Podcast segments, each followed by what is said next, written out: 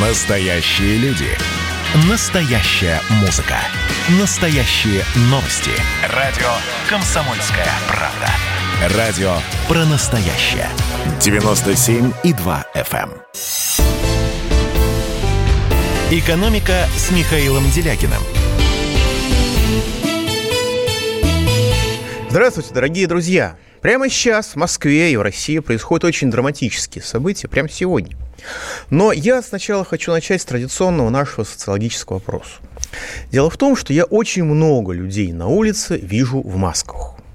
Причем в масках, которые э, носятся не по-московски, то есть от Собянина на подбородке, или не, так сказать, по метро, когда они закрывают рот, но открыт нос, чтобы можно было дышать по-человечески.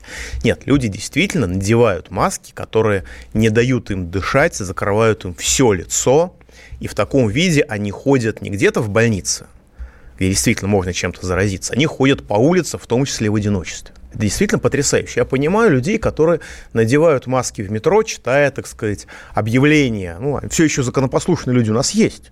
Приходят, слышат в метро, что нужно надеть маску и перчатки. Но про перчатки, естественно, никто никогда уже не думает, потому что это откровенный бред от московской мэрии. Но масочки надевают.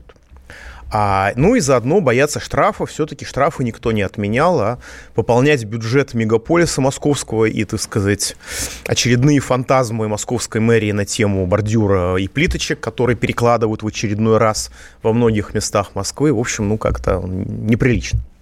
Но, тем не менее, огромное количество людей носят масочки и э, на улице, где им, в общем, насколько я могу судить, ни, ничего не угрожает. У меня в связи с этим вопрос. Как вы думаете, кто эти люди? Жертвы официальной пропаганды или люди, которые действительно правильно заботятся о своем здоровье? Если вы считаете, что те, кто носят маски на улице, в том числе не в толпе, не, скажем, не на марафонском пробеге, который организован мэрией вчера и который, в общем, блокировал движение, обратите внимание, митинги у нас запрещаются, потому что, видите ли, они мешают движению, и они а, ведут к скученности людей. А марафонские пробеги, которые точно так проводятся не в парке, где, в общем, они никому не будут мешать, а проводятся в центре города, реально блокируя движение. Но они проводятся, несмотря на ту же самую скученность людей и те же самые помехи а, дорожного движения. Но, тем не менее, если вы считаете людей, которые носят маски на улице, жертвами официальной пропаганды, которые обогащают олигархов и э, разрушают свое здоровье, звоните 8 495 637 65 19. Последние числа 19. Если же вы считаете людей, которые носят маски на улице, подчеркиваю, в том числе в парках, в том числе в одиночестве, людьми, которые правильно заботятся о своем здоровье, звоните 8 495 637 65 18. Еще раз повторюсь, если вы считаете их жертвами официальной пропаганды, которые э, за свой счет обогащают олигархов и разрушают свое здоровье, звоните 8 495 637 65 19. Если же вы считаете что их сознательными, осознанными, как говорят на Украине, щирыми людьми, которые правильно относятся к своему здоровью, 8 495 637 65 18. Голосование идет. Представителей «Единой России» у нас сегодня необычно много, так что результаты будут интересными. А, пожалуйста, звоните, голосуйте. Ну и... Э, то, что происходит буквально в Москве. Да, наш студийный номер телефона 8 800 297 02. Пишите WhatsApp и Viber плюс 7 967 и тоже 297 02. Ну и смотрите нас на YouTube, пишите и, так сказать, участвуйте в дискуссиях во всех социальных сетях. Так вот, у нас прямо сейчас в Москве происходит совершенно фантастическое событие. Есть в Москве такой Новодевичий монастырь. И он слабен, славен своим кладбищем, некрополем, где похоронено огромное количество великих людей XIX века, действительно великих, которые составляют славу и гордость России. Я не буду называть фамилии, чтобы не травмировать вас но э, и, и родственников, возможно. Но э, я там гулял по этому некрополю, по этому кладбищу, читал фамилии, замирал перед фамилиями на памятниках в почтительном трепете. Так вот, многие, ряд телеграм-каналов сообщают, что сейчас под видом реставрации буквально уничтожен некрополь Новодевичьего монастыря. Показываются фотографии действительно полного погрома, полного разрушения, а, в том числе могильные памятники, расколотые со свежими сколами, как в стихах о том, как фашисты разру... пытались надругались над могилой Пушкина. А, и снова вспомню пушкинские горы, Тригорского священные места, великие могилы, великую могилу, на которой прикладами расколота плита. Вот гитлеровские оккупанты разрушали могилу Пушкина, раскалывали могилу, а, надгробную плиту на могиле Пушкина, а сейчас, как просто видно в фотографии, где сейчас точно так же в Новодевичьем монастыре, который находится в совместном ведении РПЦ а, и Государственного исторического музея, но, как я понимаю, музейщики на такое не способны, поэтому, вероятно, это сделала РПЦ. А. Происходит сравнивание с землей сотен захоронений, демонтаж памятников, то есть, по сути дела, разрушение надгробий и остатков склепов.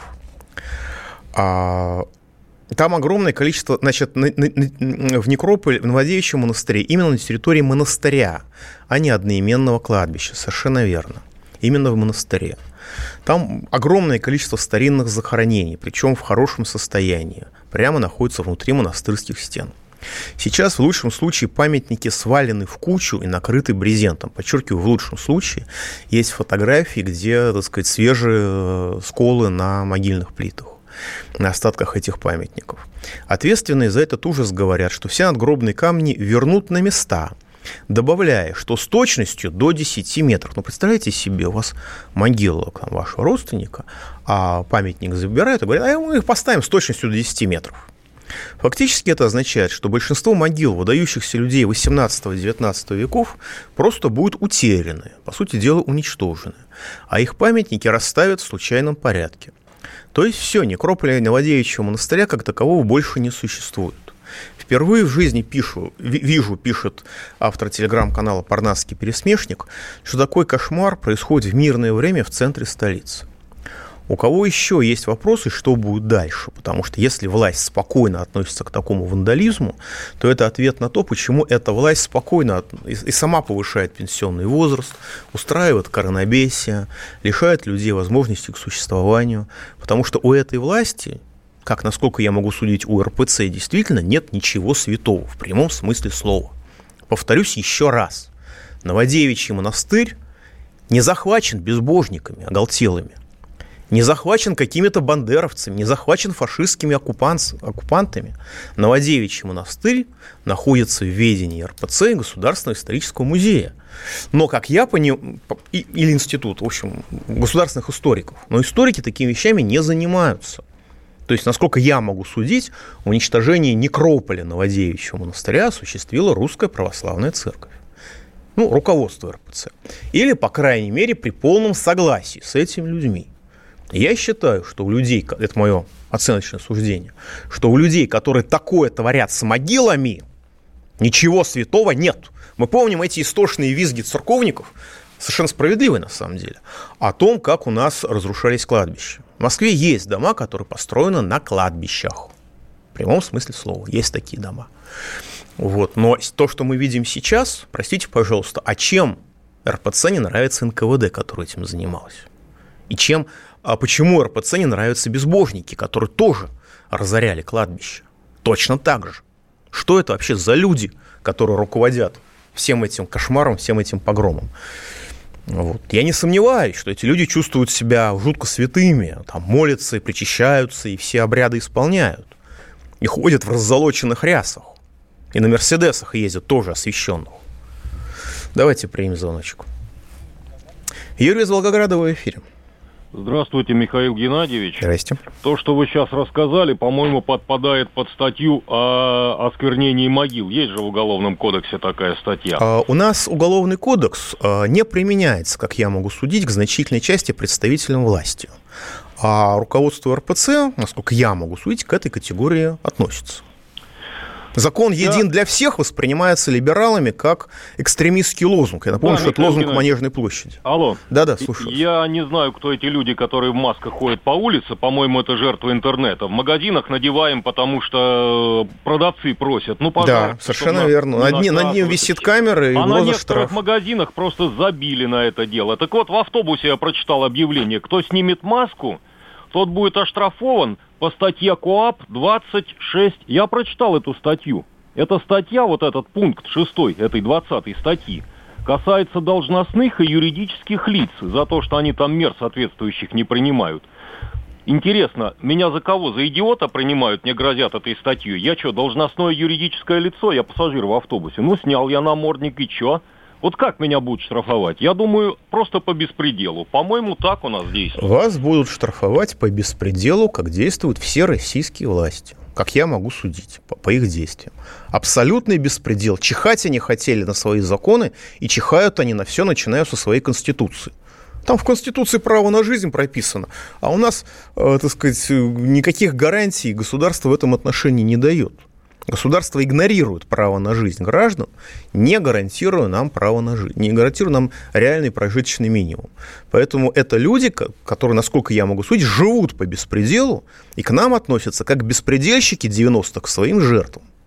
По-другому их политику объяснить нельзя. Это коронабесие на фоне уничтожения медицины и продолжающиеся каждый день их действия.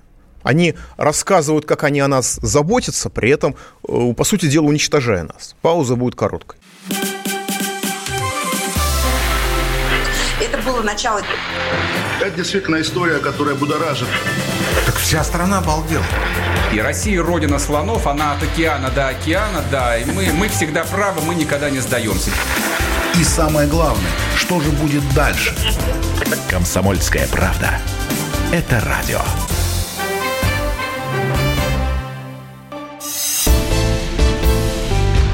«Экономика» с Михаилом Делякиным. Нет, коллеги, я просто до сих пор переживаю высказывание товарища из города Волжский, который удивляется, говорит, неужели так по беспределу к нам относятся? Ну, простите, пожалуйста, давайте яркие дела посмотрим. Платошкина что, по закону, что ли, держит или по беспределу все-таки? Когда суд принимает к рассмотрению, насколько можно судить, заведомо фальсифицированные доказательства. Взяли фразу человека, вырезали из нее кусок, так сказать, э, и, значит, э, рассматривают так сказать, кусок без самого главного содержательной, без, без главной содержательной части. На голубом глазу довели, довели до реанимации, надеются, судя по всему, хайдокать так. А Квачкова что, не по беспределу, что ли, судили бесконечно долго? И этот список можно долго-долго продолжать. Посмотрите на всю социально-экономическую политику. Это что, не беспредел? Деньги в своем кошельке пересчитайте. Это что, закон? Это не беспредел вам? Деньги в вашем кошельке – которые якобы вы заработали. Якобы вы сами виноваты в том, что их там так мало. Ага. Как-то странно. Вроде взрослые все люди, а простых вещей как-то реагируют, как будто первый раз про это увидели, первый раз услышали. Значит, мы продолжаем голосование. А когда вы видите человека, который на улице э, надел маску, не в толпе, а именно на улице, где он относительно свободно идет. А вы, если вы считаете его жертвой официальной пропаганды, которая за свой счет обогащает олигархов и разрушает собственное здоровье, звоните 8 495 637 65 19. Если вы считаете, что это правильный, осознанный человек, который правильно заботится о себе, 8 495 637 65 18. Еще раз, жертва пропаганды, которая за свой счет обогащает олигархов и разрушает свое здоровье, нося маску на улице, 8 495 637 65 19, последнее 19. Если это правильный человек, который о себе заботится, 8 495 637 65 18. Давайте примем звоночку. Андрей Васильевич из Воронежа, вы в эфире. Добрый день, Михаил Иванович. Значит, по поводу сноса кладбищ и строительства домов. Что было у нас в Воронеже 20 примерно лет назад? Угу. Подчеркиваю сразу, я не христианин, я язычник. Ну, дело Пожил хозяйское. достаточно. Но все уважают, все уважают память умерших. Вот, все уважают. Значит, есть у нас такая улица. Ленинский проспект, левый берег города. Угу. Остановка Нижняя. Было древнее кладбище христианское. десятки лет. И при коммунистах, и при всем. Даже фашисты не обстреливали во время Великой Отечественной. В примерно 2001 году с благословения РПЦ кладбище сравнивается, сносится, но что самое смешное, ставится несколько высоток, и на месте кладбища ставится церковь. Я не помню, какому святому э, посвящена. Вот. Но кладбище было сравнено с землей просто. Проложены дорожки, и по могилкам бывшим ходят спокойно, без проблем. И все это подается под соусом духовного возрождения России. Вот так. Понял, спасибо это... большое.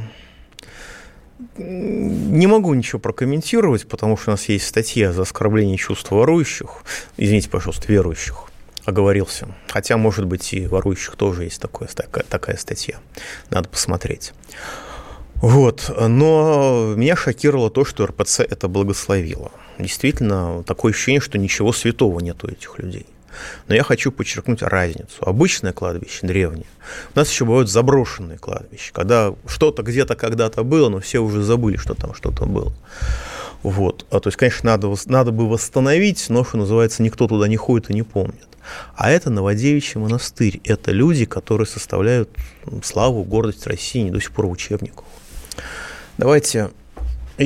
Алексей из Иванова, вы в эфире. А, здравствуйте, Михаил Геннадьевич. Э, значит, у меня два не связанных между собой вопроса. Да. В интернете прочитал информацию, что наше правительство якобы э, собирается оказать финансовую помощь каким-то там, э, значит, африканским странам. Это очередной вывод денег из бюджета, как, допустим, с Сбербанком было. И второй вопрос. Сейчас по телевизору постоянно крутят вот эти вот разные банкротные бюро, значит, ну и так далее. Видели, наверное, да, эту рекламу uh-huh. неоднократно. Это чего? Это мошенничество, очередной МММ под прикрытием, значит, государства и так далее. Спасибо за ваши ответы. Спасибо большое. Значит, финансовая помощь африканским странам, надеюсь, все-таки это кредит. Потому что если финансовая помощь африканским странам, ну, простите, многие африканские страны имеют ВВП, на, ну, некоторые, некоторые, не многие, но некоторые, имеют ВВП на душу населения больше, чем мы. Вот. И, скажем, средняя, скажем, минимальная зарплата в Вануату раза в полтора выше, чем в России. Хотя это не африканская страна, но тоже они там ходят в травяных юбочках, Э, и совсем не богатые, в общем, для некоторых напоминают дикарей, но минимальная зарплата у них в полтора раза выше нашей. Так что кто кому должен оказывать финансовую помощь, вопрос открытый. Вспоминается фраза из советского анекдота, когда э, спрашивают э, преподавателя марксизма, ленизма, простите, пожалуйста, а правда, что в Африке дети не доедают? Он говорит, да, конечно. А можно то, что они там в Африке не доедают, направить нам?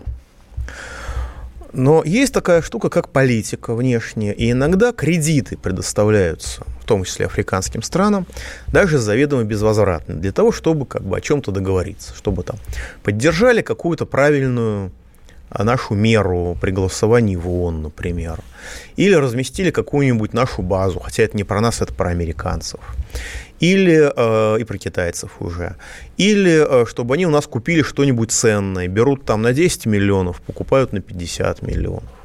То есть это финансовый кредит, это, конечно, в нашей стране, где мы на 150 с лишним миллиардов долларов уже простили этих кредитов, в том числе совершенно платежеспособным странам, это производит впечатление бреда. Но для нормальных стран, которые о себе заботятся, а не о финансовых спекулянтов, кредитование другой страны – это способ, даже если это безвозвратное кредитование, это способ установить влияние, влиять на эту страну и что-то с нее получать. А что касается банкротных бюро, ну, у нас сейчас э, приняли закон о банкротстве, который позволяет банкротиться обычным гражданам. Если раньше закон о банкротстве действовал, насколько я могу судить, для богатых мошенников, и некоторые люди, известные как мошенники, через него прошли, вот, скажем, некоторый известный либеральный экономист, один, по крайней мере, через, него, через, через это дело прошел, и полное впечатление банкротства, э, мошенничества, то э, это позволяет вырваться из кредитной кабалы обычным людям.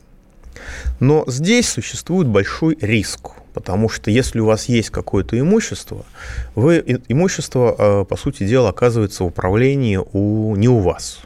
Вы оказываетесь, не вольны распоряжаться своим имуществом. Так что здесь нужно слушать не рекламу, а внимательно, внимательно, внимательно читать э, законы и читать, что вы подписываете. Лучше себя до этого состояния, конечно, не доводить. Просто помните, что если есть малейшая возможность выжить без кредита, никаких кредитов. Это гигиена, понимаете? Вот э, по гигиеническим соображениям не нужно как бы руками лазить в помойку. Вот точно так же по этим же причинам не нужно руками лазить в банки, чтобы брать там кредит. Это очень опасно в нашей стране. Можно лишиться всего вообще. Я понимаю людей, которые вынуждены брать кредиты, потому что благодаря политике государства у них нет других способов физически выжить. Но для всех остальных кредитование – это абсолютно, с моей точки зрения, неоправданный риск, который не имеет основания. Ну и теперь у нас замечательная новость. Сегодня же наступило счастье нашей стране. С сегодняшнего дня в аптеках нашей страны продается смехотворно, как нам объясняют, дешевые лекарства, безумно дешевое, самое дешевое лекарство от коронавируса по цене 12 300 с чем-то рублей за упаковку. 320. То есть прожиточный минимум нужно отдать за упаковку 400, извините, 40 таблеток по 200 миллиграммов. Вот, э, и нам всем объясняют, что это безумно дешево, что это вообще никогда таких дешевых лекарств не было и так далее. Эти разговоры напоминают заявление о том, что никогда не было бесплатно, никогда не бывает бесплатного образования, хотя оно не только в Советском Союзе было, но в современной Германии. Высшее образование бесплатно, хотя Германия не социалистическая страна, вполне себе капиталистическая, просто они уважают права человека в отличие от многих других. Что никогда не было и невозможно себе представить а, бесплатной медицины, качественной, хотя мы прекрасно помним, что она была, и так далее. То есть вот эти вот заявления о дешевой, дешевизне лекарства ценой 12 тысяч, больше 12 300 рублей за упаковку производят впечатление наглой и циничной лжи, как, впрочем, почти вся, так сказать, правительственная политика последнего времени. И возникает ощущение, что да, сейчас можно будет что-то выпить, этот, этот несчастный репливер, все будет замечательно. А вот списочек нежелательных реакций при приеме этого реплевира. Просто зацитирую. Ухудшение состава крови. Там очень много разных симптомов, я это объединил. Зуд, сыпь, экзема. А экзема это очень неприятно. Насморк. Болезненное ощущение в горле, бронхиальная астма, боли в животе, тошнота вплоть до рвоты, понос, кровянистые выделения из прямой кишки, обострение или появление, появление гастрита, странное нетипичное поведение, Боли в глазах, снижение остроты зрения, головокружение, боли в груди, нарушение работы сердца, полипы в гортани, гиперпигментация и гематомы. Это возможные побочные следствия. В целом, при проведении доклинических исследований препарата, как пишется в инструкции, побочные реакции были у 9 из 40 больных. То есть не по одной реакции, а у этих больных были реакции в богатом комплексе. При этом наблюдалась гибель эмбриона, и указывается, что препарат противопоказан беременным, а также при планировании беременности детям до 18 лет. То есть 40 больных протестировали и запустили товар в производство. Пауза будет короткая, не переключайтесь. 2020 год перевернул жизнь каждого. Что будет дальше, не знает никто. Мы не предсказываем, мы предупреждаем. Будущее может оказаться гораздо более опасным, чем настоящее. И все эти угрозы человечества прямо сейчас создает своими руками. Премьера на радио «Комсомольская правда». Слушайте новый проект «Мир дикого будущего». 10 фантастических аудиорассказов. 10 предупреждений о том, в каком мире мы можем проснуться уже завтра – 14 сентября в 22.00 по московскому времени. «Экономика» с Михаилом Делякиным.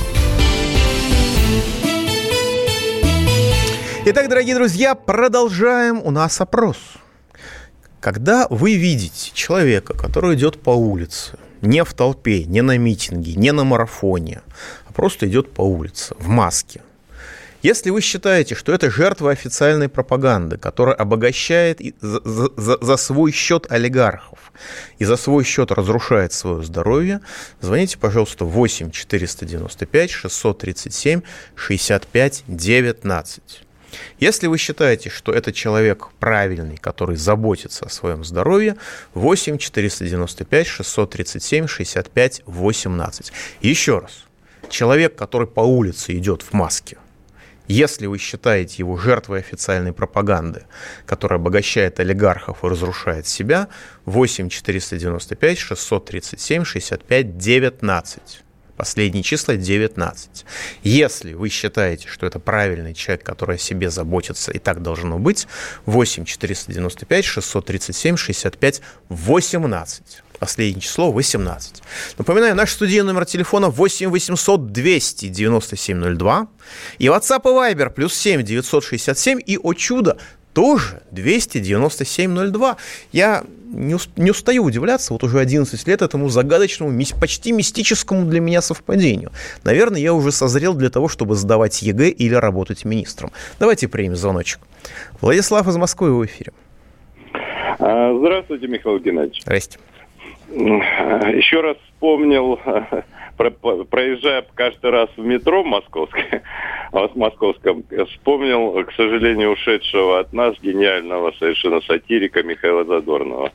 Вы не обратили внимания на анекдотичное объявление, которое звучит постоянно э, в вагонах метро, а именно, что проезд э, в метро возможен только в масках и перчатках.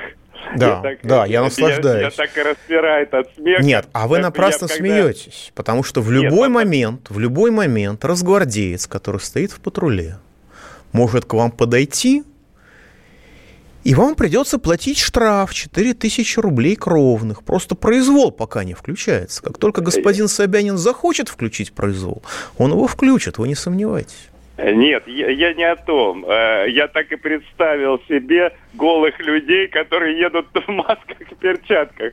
Проезд возможен только да. в масках и перчатках. Ну только. да, одежда запрещена. Объявление... Нет, ну они же, они же не знают русского языка, они да, не умеют да. говорить по-русски. Они даже в свое собственное, так сказать, голосование по своим собственным поправкам в Конституции, они вопрос написали с грамматической ошибкой. И сейчас тексту новой Конституции, там в, в заглавии грамматическая ошибка, понимаете? Они, правда, не владеют русским языком, наши руководители, прости господи. Им плевать на язык этой страны. С высокой колокольни, насколько можно судить по их собственным действиям. Да, извините, вопрос.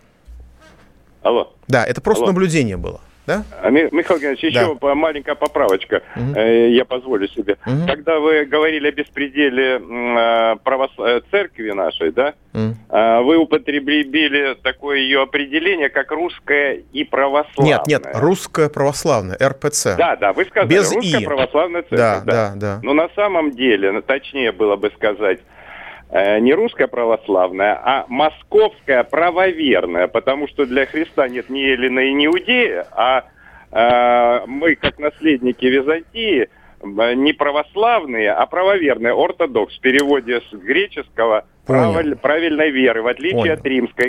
Логично. Ну, формальное название э, Русская Православная Церковь Московского Патриархата, РПЦМП.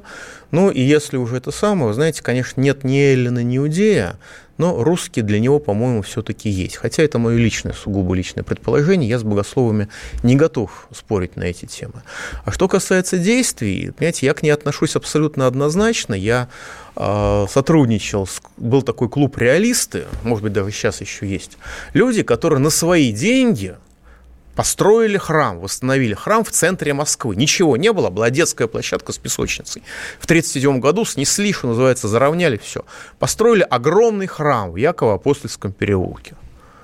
Ну, через некоторое время настоятель этого храма, этот самый клуб реалистов, из его офиса выкинул и захватил, как я понимаю, эти офисы это помещение. Не очень большое помещение, но, так сказать, наказали благодетелей, благотворителей, чтобы знали, кому нельзя оказывать благотворительность.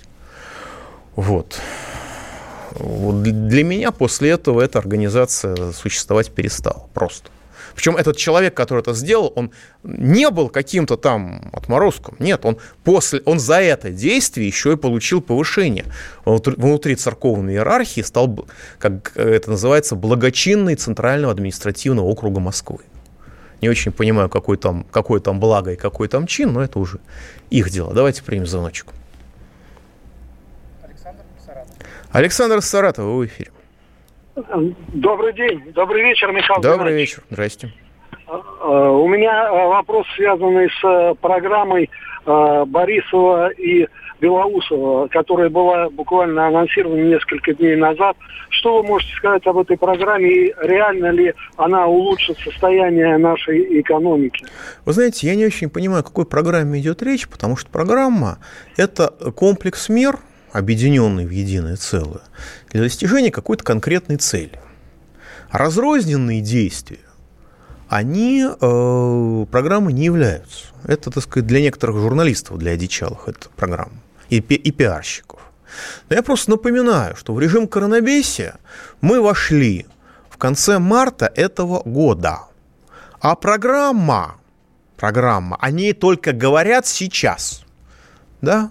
То есть время потеряно, и даже если какие-то разумные меры там и есть, а во что я лично не верю, учитывая качество нашего государственного управления, то всерьез надеяться на изменение ситуации не стоит.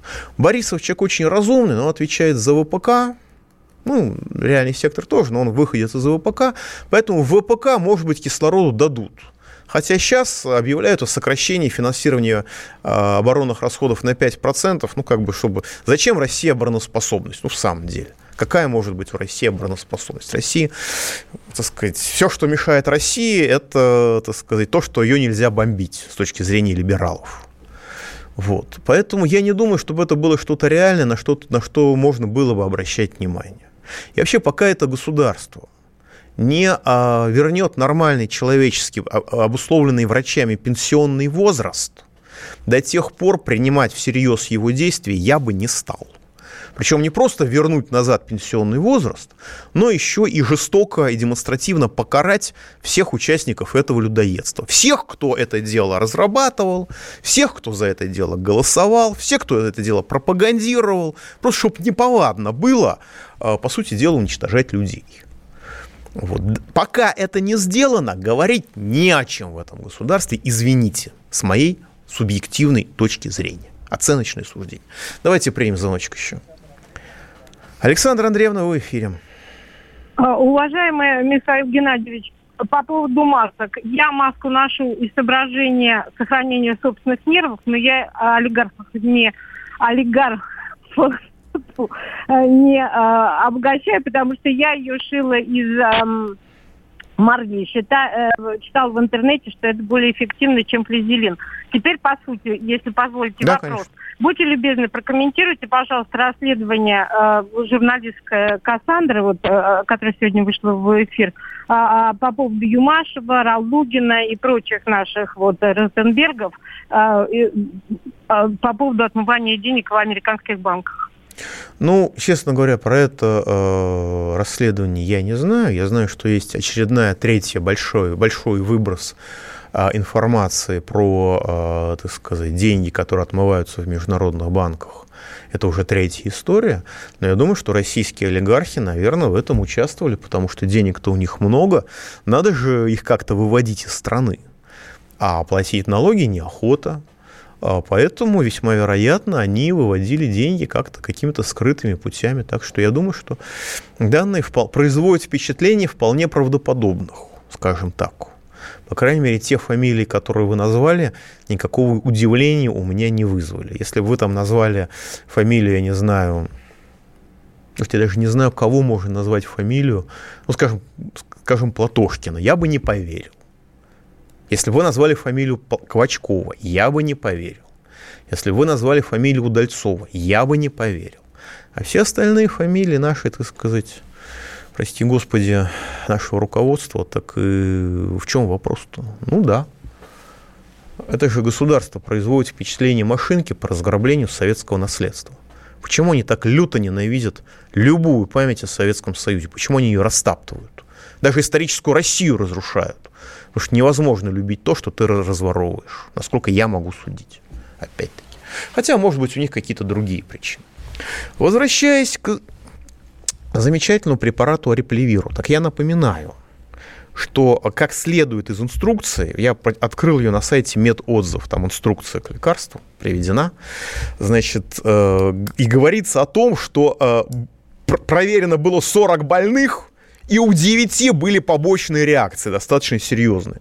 То есть, получ... то есть что, возникает ощущение, что они всего 40 больных протестировали и запустили это лекарство в производство, и ничего, что почти у четверти вот такой широкий спектр побочных эффектов действительно производит впечатление здравого захоронения.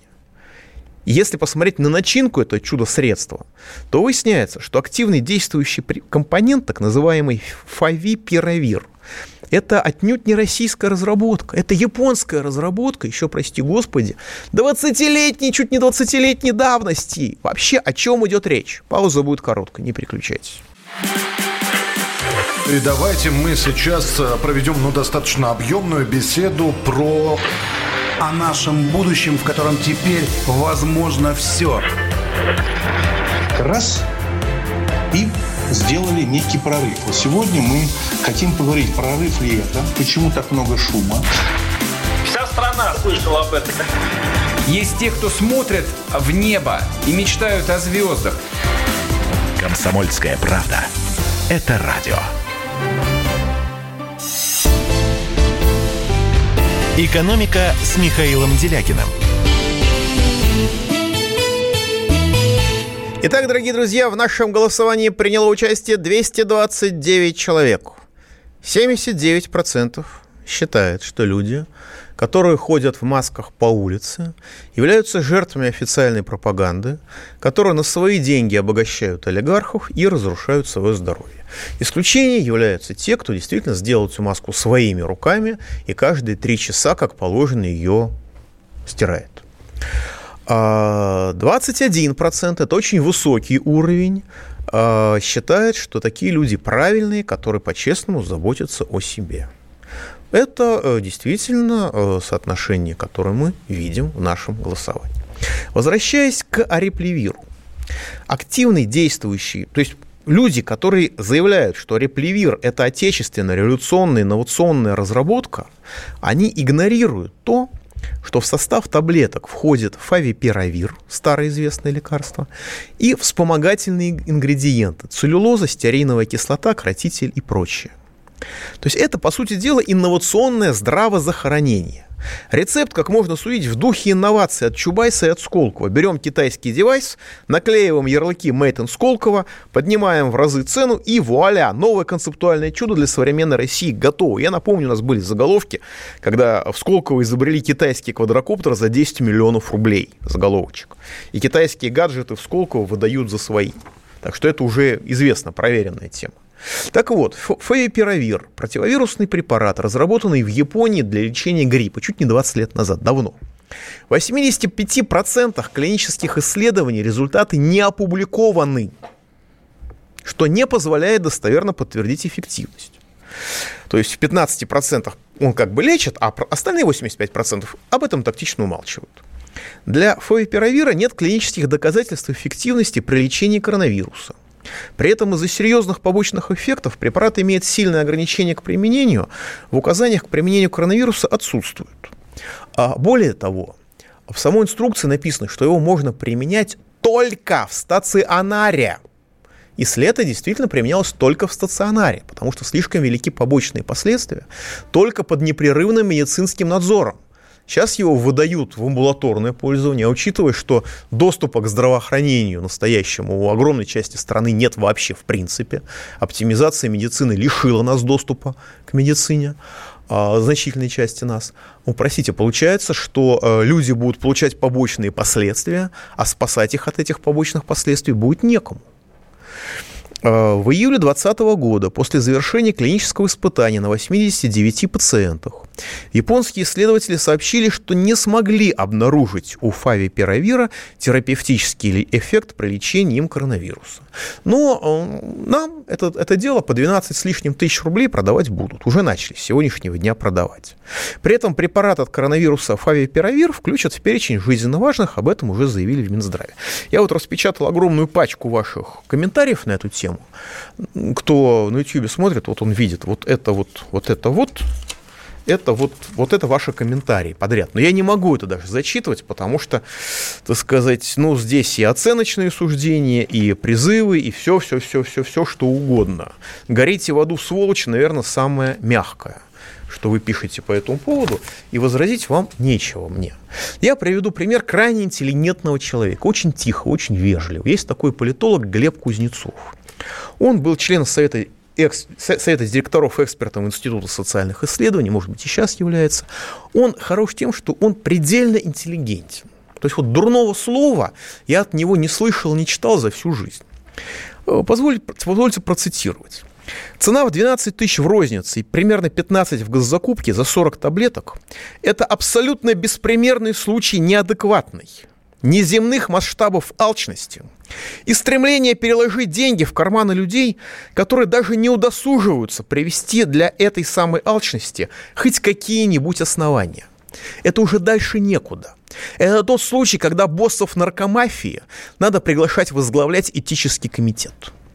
Прежде всего, молекула лекарства не защищена патентом, поэтому российским производителям она досталась бесплатно, от слова вообще – Второе. На исследованиях тоже сэкономили значительные деньги. Российский фонд прямых инвестиций еще весной заявлял, что так как в Японии уже давным-давно все исследования провели и все знают о безопасности, она крайне сомнительна, в данном случае не суть, это дает возможность сильно ускорить и удешевить появление российского аналога. Третье. Инвестированы государственные деньги из этого самого Российского фонда прямых инвестиций. То есть уместно говорить о том, что препарат создан не для того, чтобы тупо заработать, а с привлечением государственных средств в общественно полезных целях. Четвертое. Молекула простая и очень хорошо знакомая и химикам, и производителям. Сложностей в ее производстве нет. А, это очень хорошо, я уж не буду говорить сложности, в общем, это очень старый противотуберкулезный препарат пирозинамид с небольшим добавлением. Эта простота и позволяет неограниченно проводить, производить препарат на советских законах, заводах по производству старых советских препаратов, которые стоят гроши, типа цифра флоксацина за 50 рублей за 10 таблеток. Теперь про спрос, который, по мнению отдельных в кавычках экспертов, так велик, что цена не может быть якобы низкой. Ни в Европе, ни в США препарат не зарегистрирован. В, Евро... в Японии применяется крайне ограниченно. Для свободного производства и торговли остается Индия, Китай, Бангладеш и прочая Азия. Возможно, в перспективе Латинская Америка и Африка. То есть рынки, на которых денег особо нету. А на этих рынках российский фавипиравир конкурирует в основном с индусами. Но на индийском рынке цена для индийского пациента – Одна 200-миллиграммовая таблетка стоит от 30 до 100 рублей. А в российской рознице таблетка отечественного препарата стоит 380 рублей и 550 рублей в госзакупках. Действительно, за рубеж индусы продают дороже. Но даже на премиальном, без всяких кавычек, японских, японском рынке таблетка самого лучшего производителя стоит намного дешевле, чем произведенная в России российским производителем для внутреннего потребления. А есть ли надежда с таким ценообразованием выиграть конкуренцию хоть где-то? Безусловно, есть. Если российский бюджет будет по 500 рублей платить за каждую таблеточку и отправлять ее союзникам как часть очередного невозвратного кредита. Честно говоря, такого я не видел и не ожидал увидеть, хотя наблюдал всякое. Например, наши аналоги беспатентных биопрепаратов продаются, продаются по цене западных подлинных средств без закупках. Это, безусловно, коррупция, и безобразие. Но история с фавипиравиром – нечто новое, абсолютно невиданное по масштабу. Ну, дальше следуют надежды, что, как положено, он очень надеется, что это будет остановлено. Но у меня нет оснований для того, чтобы надеяться, чтобы этот беспредел был остановлен. По-моему, его, наоборот, всячески поощряют. Пауза будет короткой. До понедельника. Счастливо. 2020 год перевернул жизнь каждого. Что будет дальше, не знает никто. Мы не предсказываем, мы предупреждаем. Будущее может оказаться гораздо более опасным, чем настоящее.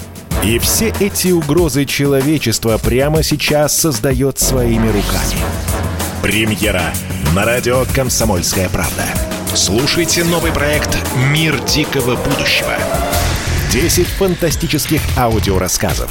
10 предупреждений о том, в каком мире мы можем проснуться уже завтра – 14 сентября в 22.00 по московскому времени.